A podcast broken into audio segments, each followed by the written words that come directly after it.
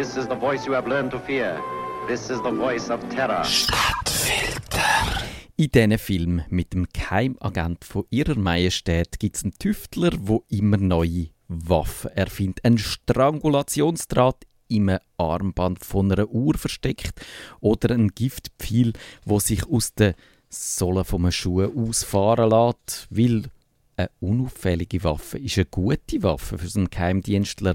Die unauffälligste Waffe überhaupt ist eine, wo in die Psyche vom Mensch kann manipulativ eingreifen, wo dort geheime Informationen abruft oder Verhaltensweisen und konkrete Instruktionen einpflanzt. Tüftler von der richtigen Geheimdienst haben immer wieder probiert, in die menschliche Psyche einzudringen. Die Central Intelligence Agency hat von 1953 bis in die 1970er Jahre mit dem Wahrheitsserum experimentiert und Versuche in der Gedankenkontrolle unternommen. Das Programm mit dem Namen MK Ultra ist vom CIA-Chef Alan Dulles persönlich angeordnet worden. Er hat gesehen, wie im Russland vom Stalin Dissidenten in Schauprozess Geständnis abgeleitet haben, weil sie unter Drogeneinfluss gestanden sind. Da hat Dulles gedacht, hm, das können wir auch. Und er hat ein breites Versuchsprogramm aufgesetzt. Das hat in 80 Institutionen stattgefunden, in Universitäten und Hochschulen, an Spitälern, und in Gefängnis und in den Labor der Pharmaunternehmen. Es sind Menschenversuche mit Mescalin durchgeführt worden und auch mit LSD, wo die Basler Sondo an die CIA geliefert hat. In diesen Menschenversuchen hat die CIA untersucht, wie sich Hypnose, Isolation, verbale und sexueller Missbrauch auswirken. Der Chef von diesen Experiment ist der Sidney Gottlieb. Der hat einen Klumpfuß gehabt. Die Missbildung hat ihn vor dem Zweiten Weltkrieg bewahrt. Aber er ist trotzdem sein ganzes Leben ein passionierter Volkstänzer gewesen. Und eben am Gottlieb sein Ziel war, die Psyche vom Mensch so zu brechen, dass ein Mensch einfach alles würde zugeben. Der Gottlieb hat auch die Idee gehabt, dort in Kuba das Fernsehstudio mit LSD zu kontaminieren, sodass der Revolutionär der Fidel Castro sich vor der ganzen Nation lächerlich macht. Der Geheimdienst hat Millionen in die Experimente eingesteckt.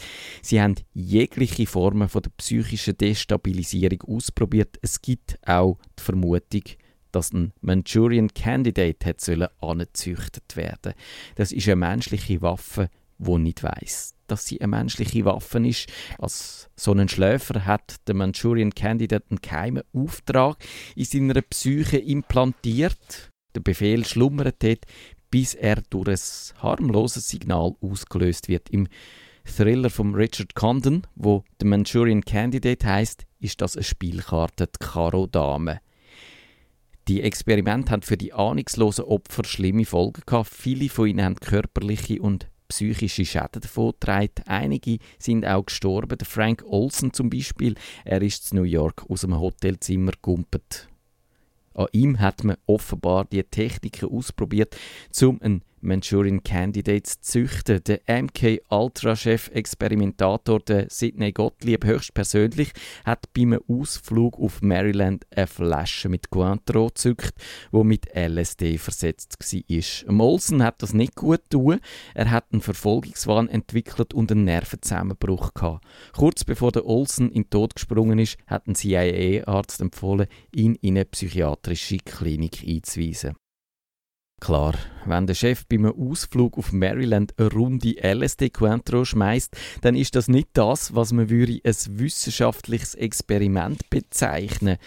Im Gegenteil. Und darum sind die Resultate vom Projekt MK Ultra dann auch absolut nutzlos gewesen. Kongress hat in den 1970er Jahren probiert, das Programm und die Folgen aufzuarbeiten.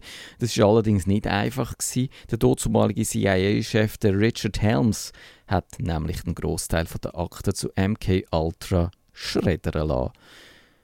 Aber das Programm von der CIA traumatisiert bis heute. Kathy O'Brien ist eine US-Amerikanerin, die in Vortragsreihen und Büchern erzählt, wie sie hier in den 1950er Jahren mit Elektroschock und satanischen Ritual gefoltert worden sei.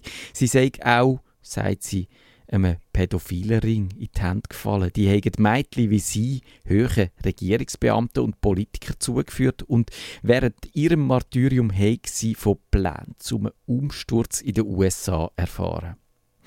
Die Behauptungen von Cathy O'Brien haben nie können bewiesen werden. Sie ist wahrscheinlich eine Verschwörungstheoretikerin. Allerdings wäre es halt deutlich einfacher, ihre Anschuldigungen vom Tisch zwischen, wenn es das Projekt MK Ultra nie gegeben hätte oder wenn wenigstens nicht die meisten Dokumente zu dem Projekt vernichtet worden wären.